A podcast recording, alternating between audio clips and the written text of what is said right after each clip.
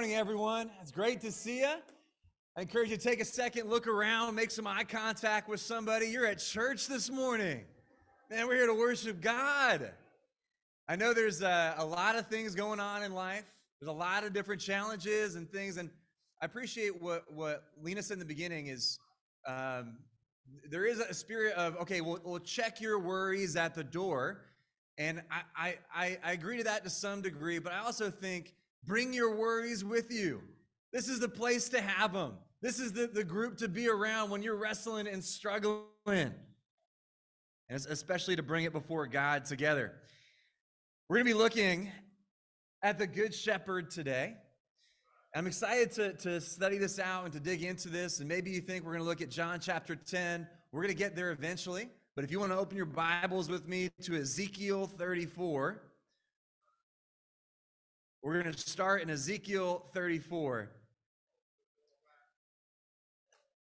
I'm going to pray, and then we're going to look at the scriptures together. God, we love you so much.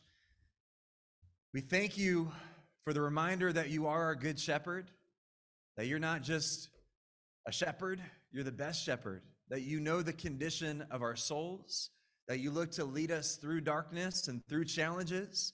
You look to help us grow and mature and to become ultimately who it was that you designed us to become. Father, I pray for this time together right now that you softened our hearts. Help us be receptive to what it is that you want us to hear. I thank you for the reminder within your church of who you are. God, we love you. We pray this in your son's name. Amen. Yesterday, I was over in, uh, in Montclair. I was getting some groceries, and as I'm checking out, uh, I saw a very good shepherd. Her name is Desiree Cooper and I'm checking out, and someone goes, Matt, and I turn, I go, Des, good to see you. And just like a shepherd, she's leading her flock of teenage women right behind her. You see Sochil and the different girls and Lydia, and uh, we're talking for a little bit. But it was just kind of cool seeing Desiree with her girls because you know they're hanging out on a Saturday night. There's nothing better than than friends being together, especially uh, when it's in a spiritual context, celebrating someone's birthday. But we're going to be talking about being a good shepherd and I emphasize the word good here because Jesus himself doesn't just call himself a shepherd at times. He says, I am the good shepherd, differentiating the reality that there are bad shepherds. There are good shepherds and there are bad shepherds.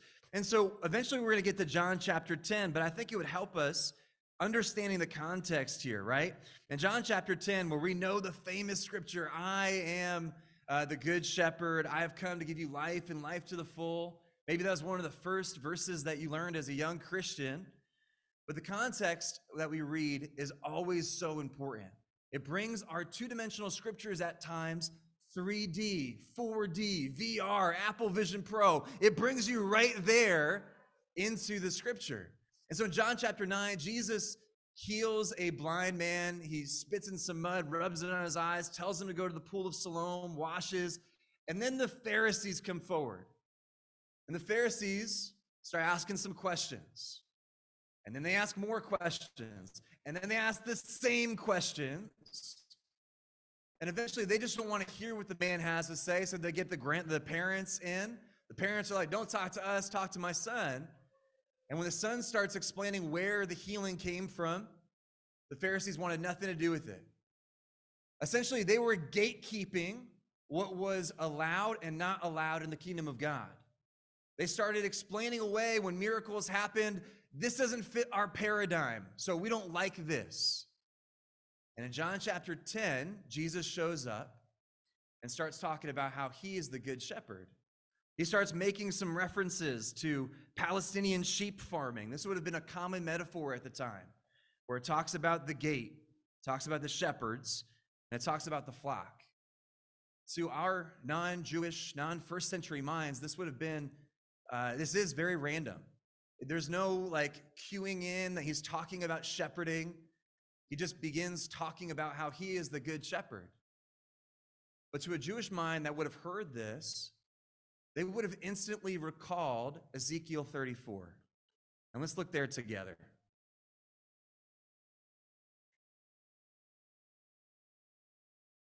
This is a bit of an intense passage. But Jesus isn't afraid of being intense. You know, I'll, just say this I removed all the black words. If your Bible has the black words and the red words, I removed all the black words from the Bible. Don't, it's not hypocritical, I promise. But like I removed all those words. Just look at what did Jesus say in the Gospel of John. And I was amazed how confrontational Jesus was. I was amazed how he wasn't afraid of holding punches at times and saying tough things. And so when he turns to Ezekiel 34 and references this, as he says he's the good shepherd, this is an intense passage. But it's important that we look at this together. In verse in chapter 34 verse 1 it says the word of the Lord came to me. This is Ezekiel. And he says, "Son of man, prophesy against the shepherds of Israel. Prophesy and say to them, this is what the sovereign Lord says. Woe to you shepherds of Israel who only take care of yourselves. Should not shepherds take care of the flock? You eat the curds, you clothe yourselves with the wool, and you slaughter the choice animals, but you do not take care of the flock. You have not strengthened the weak, or healed the sick, or bound up the injured. You have not brought back the strays, or searched for the lost. You have ruled them harshly and brutally. So they have scattered because there was no shepherd. And when they were scattered, they became food for the wild animals. My sheep wandered over the mountains and on every hill. They were scattered over the whole earth, and no one searched or looked for them. Therefore, you shepherds, hear the word of the Lord as surely as I live, declares the sovereign Lord. Because my flock lacks a shepherd and has so been plundered and has become food for all the wild animals. And because my shepherds did not search for my flock, but cared for themselves rather than for my flock, therefore, you shepherds, hear the word of the Lord. This is what the sovereign Lord says I am against the shepherds, and I will hold them accountable for my flock. I will remove them from tending the flock so that the shepherds can no longer feed themselves. I will rescue my flock from their mouths, and it will no longer be food for them. Verse 11 For this is what the sovereign Lord says I myself will search for my sheep and look after them. As a shepherd looks after his scattered flock when he is with them, so I will look after my sheep. I will rescue them from all the places where they have been scattered on a day of cloud and darkness. I will bring them from the nations and gather them from the countries, and I will bring them into their own land. I will pasture them on the mountains of Israel, in the ravines and the settlements of the land. I will tend them in good pasture, and the mountain heights of Israel will be grazing land. There they will lie down in good grazing land and they will feed in a rich pasture on the mountains of Israel. I myself will tend my sheep and have them lie down, declares the sovereign Lord. I will search for the lost and bring back the strays. I will bind up the injured and strengthen the weak. But the sleek and the strong I will destroy. I will shepherd the flock with justice. You know, we read this passage and God is making the point to the Israelites saying, You who are supposed to be shepherds have neglected your flock. You're not taking care of your people. You're binding additional burdens on their shoulders. You're, you are gleaning from them the benefits without any cost to yourself. This is wicked. I will shepherd my people instead. And it's in that vein that Jesus comes forward, just as God said hundreds of years before Jesus walked on the scene. He said, I am the good shepherd. I have seen my people wandering, I have seen my people hurting, and I will bring them back. I will heal them, I will restore them. And if you've been around the church for a while, you've heard this lesson in, in many different versions, and John chapter 10 is a familiar passage. But often we look at it through we're supposed to be shepherds for others. But the reality is that we're just sheep. We are the ones we we you might, you know, think about before you were a follower of Jesus. Maybe it's not the Pharisees, but the reality is that we are sheep before we submit to Jesus. As our shepherd. We all have shepherds, regardless of who it is. It might be Jesus, but it might also be the culture around us is shepherding us and guiding us through our lives. Maybe it's the world. Maybe our own desires are our shepherds. But the reality is that they are terrible shepherds. When, when we are led by ourselves or anything other than Jesus, we are neglected. We wander with no regard for our safety.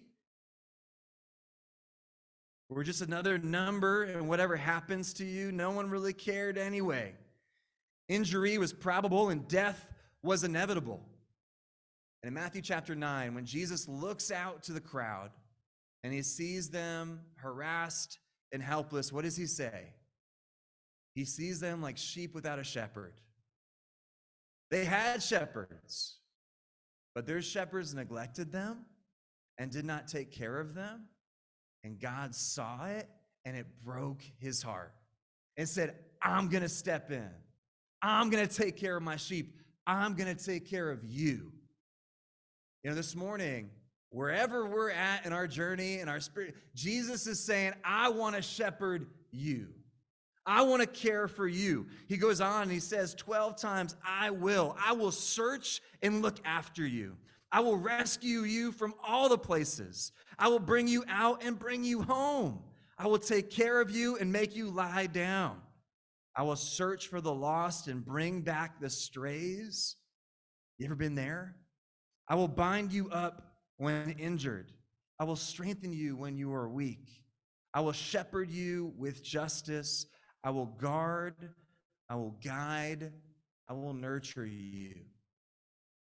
Now, brothers and sisters and friends, this morning, we have an amazing good shepherd who knows you individually, who knows when things are struggling and you start straying and you start wrestling.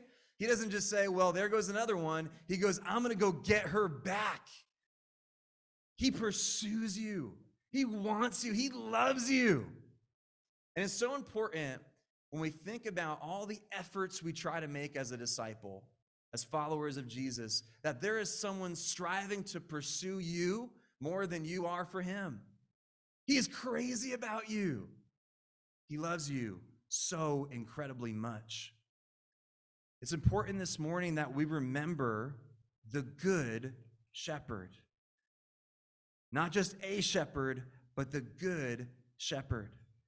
Now, that's the qualities of the good shepherd.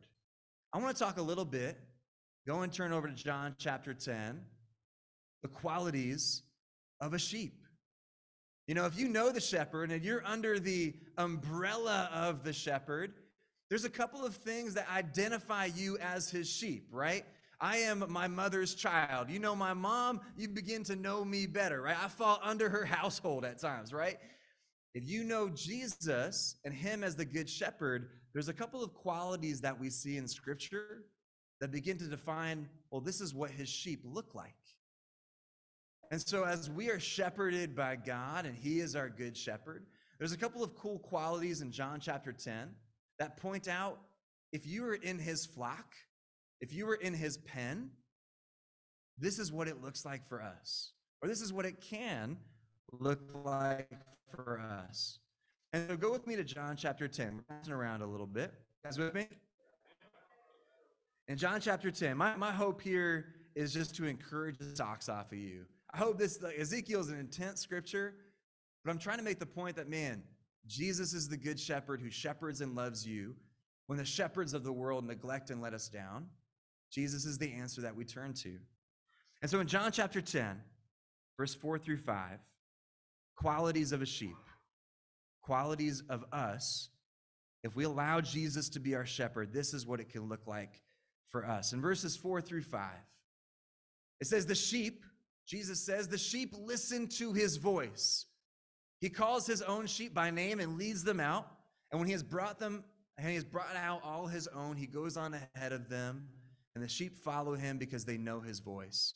But they will never, they will never follow a stranger.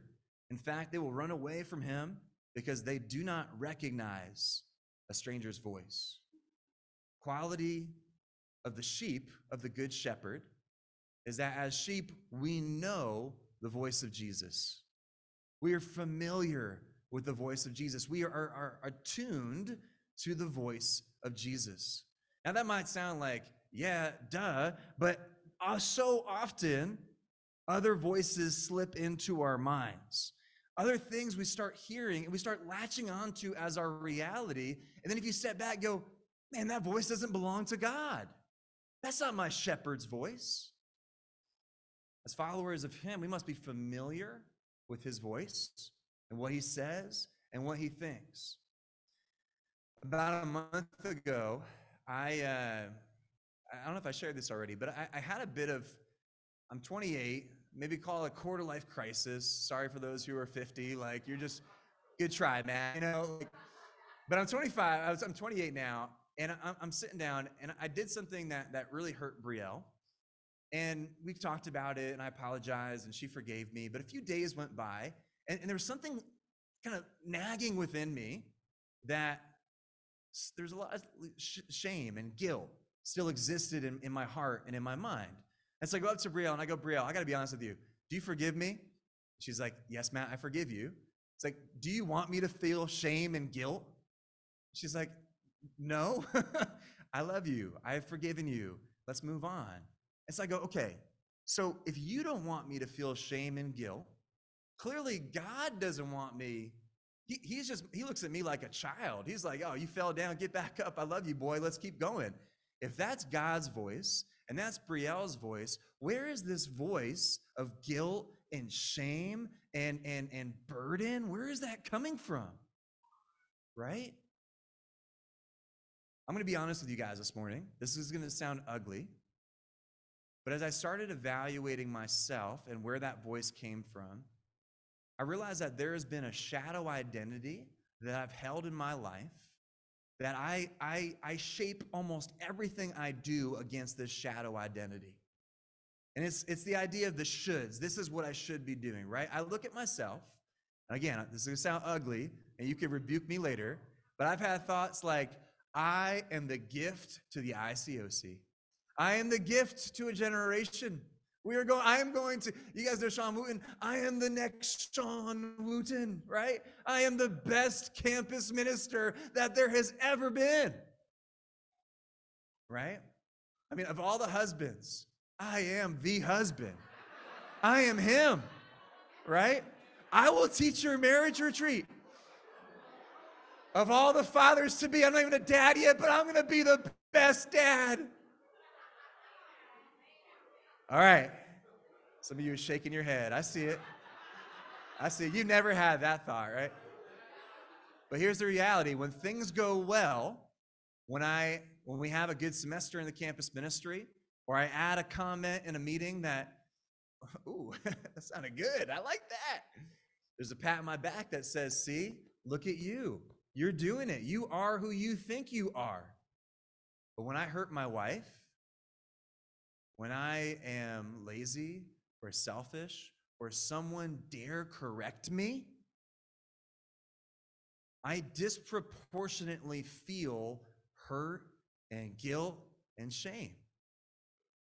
And the reality is that I have attuned my life to the voice of an identity that is not Jesus's. And so, what was so refreshing as I'm thinking more and more about this is you know what? That identity is worth nothing. That is that was made up by me. That has no grounding in scripture. And I had an identity crisis. I go, if that's not who I am, then who am I? And praise God that we follow Jesus because those answers were quickly filled. I did not come to be served, but to serve. I am a servant in every room that I walk in, period. Love never fails, and God is love. So my identity everywhere I go ought to be love. I am forgiven and I make mistakes. And therefore I walk in grace. And when I fall down, the righteous man gets back up and to get back up. Praise God for the church for the Bible, for the Bible studies, because over the last few years, I've been able to learn and attune to the frequency of Jesus' voice. The sheep of the Good Shepherd know what Jesus is saying, they're familiar with him. The self talk is the talk of Jesus to yourself. And we allow him to speak and shepherd us. The sheep, they run from danger. A second quality of the good sheep, of the good shepherd, is that they run from danger. In John 14, verses 15, uh, John 10, 14 through 15, it says, I am the good shepherd. I know my sheep, and my sheep know me. Just as the Father knows me, and I know the Father, and I lay down my life for the sheep. The good shepherd steps forward and takes the brunt of the conflict. The good shepherd steps forward and takes the danger. The good shepherd steps forward and takes the consequences of your sin. Now, how dumb would it be if a wolf showed up to the flock? The shepherd goes over and starts beating up the wolf, starts, you know, getting bit by the wolf, and then the sheep goes over and is like, "What's going on over here? How you guys doing?" Running towards danger. The shepherd takes the danger so that the sheep can run from it. In 1 Peter chapter 2, 24 to 25, this is often what we look at after we look at the cross together with people. And in verse 24, it says, He himself bore our sins in his bodies on the cross, so that. That phrase is so important. It's a purpose statement. In the Greek, it's the hina clause. It's the this is why he did this clause. He bore his sins on his bodies so that we might die to sins and live for righteousness. By his wounds you have been healed, for you were like sheep going astray. But now you have returned to the shepherd and the overseer of your souls. Jesus stepped forward and took the danger so that we knew which direction to run. As followers of Jesus, when Jesus takes the, the brunt and the consequences of our sin, we are freed to run the opposite direction. We die to sin and live for righteousness. You know, the word die there, that, that, that, that's, that's a hard word. You put your sin to death. You put that thing to sleep. It is donezo. It is gone. Not I'm going to try and not do that anymore. I'm going to try and be better in that area. It's like, no, I'm serious about putting this thing to death. You know, as we're following Jesus, the good shepherd who takes the, the consequences for our sins and the danger that approaches us, we decide, I'm not going to play games anymore with my sin. If I'm struggling with X, Y, and Z, I'm going to set up barriers so that I don't in, go in, indulge in those things anymore. I'm going to practice openness and confession. When I'm angry and lash out, I'm not going to treat that as a minor thing. I'm going to be open about it because I need help. Because the Good Shepherd has taken the consequences of sin, not so that I can keep running towards the danger, but so that I can run away from it. And lastly, the good shepherd with his sheep, quality of the sheep, is that the sheep of Jesus have life to the full. And John 10 saying the thief only comes, comes only to steal and to kill and to destroy. I have come that they may have life and have it to the full. What an amazing scripture. That I may have life and have life abundantly. Right? You look at Psalm 23, a very famous shepherding passage. I will make them lie down in, in green pasture. I will lead them beside quiet waters. I will restore their soul. I will pour oil on their heads. I will sit them at the, the table of their enemy. The life that God wants to give you is a life of fullness, a life where peace that surpasses understanding is acceptable is available to you You know, as you're going through the crazy things of life, the shepherd doesn't say, "Hey, I'm, gonna, I'm, gonna, you know, make sure that you don't go through hard times." Instead, the shepherd says, "We're gonna go and walk a long distance over high hills and difficult places, but I'm gonna take care of you. You are gonna be protected. I'm gonna give you life and peace to the most fullest extent. Joy like a fountain." It's the mindset that as a follower of Jesus, I have enough. I am enough. I don't want to go into a tirade about this, but I've been struggling recently with the price of homes around us. I'm like, dude, I don't know if I'm ever going to be able to own a home. And I've been wrestling with the reality of that in northern New Jersey and property taxes. We get an amen if property taxes stink. Man, whether it's to, sorry for the realtors in here. uh, so sorry. Talk to Ray Clark. He's amazing. Um,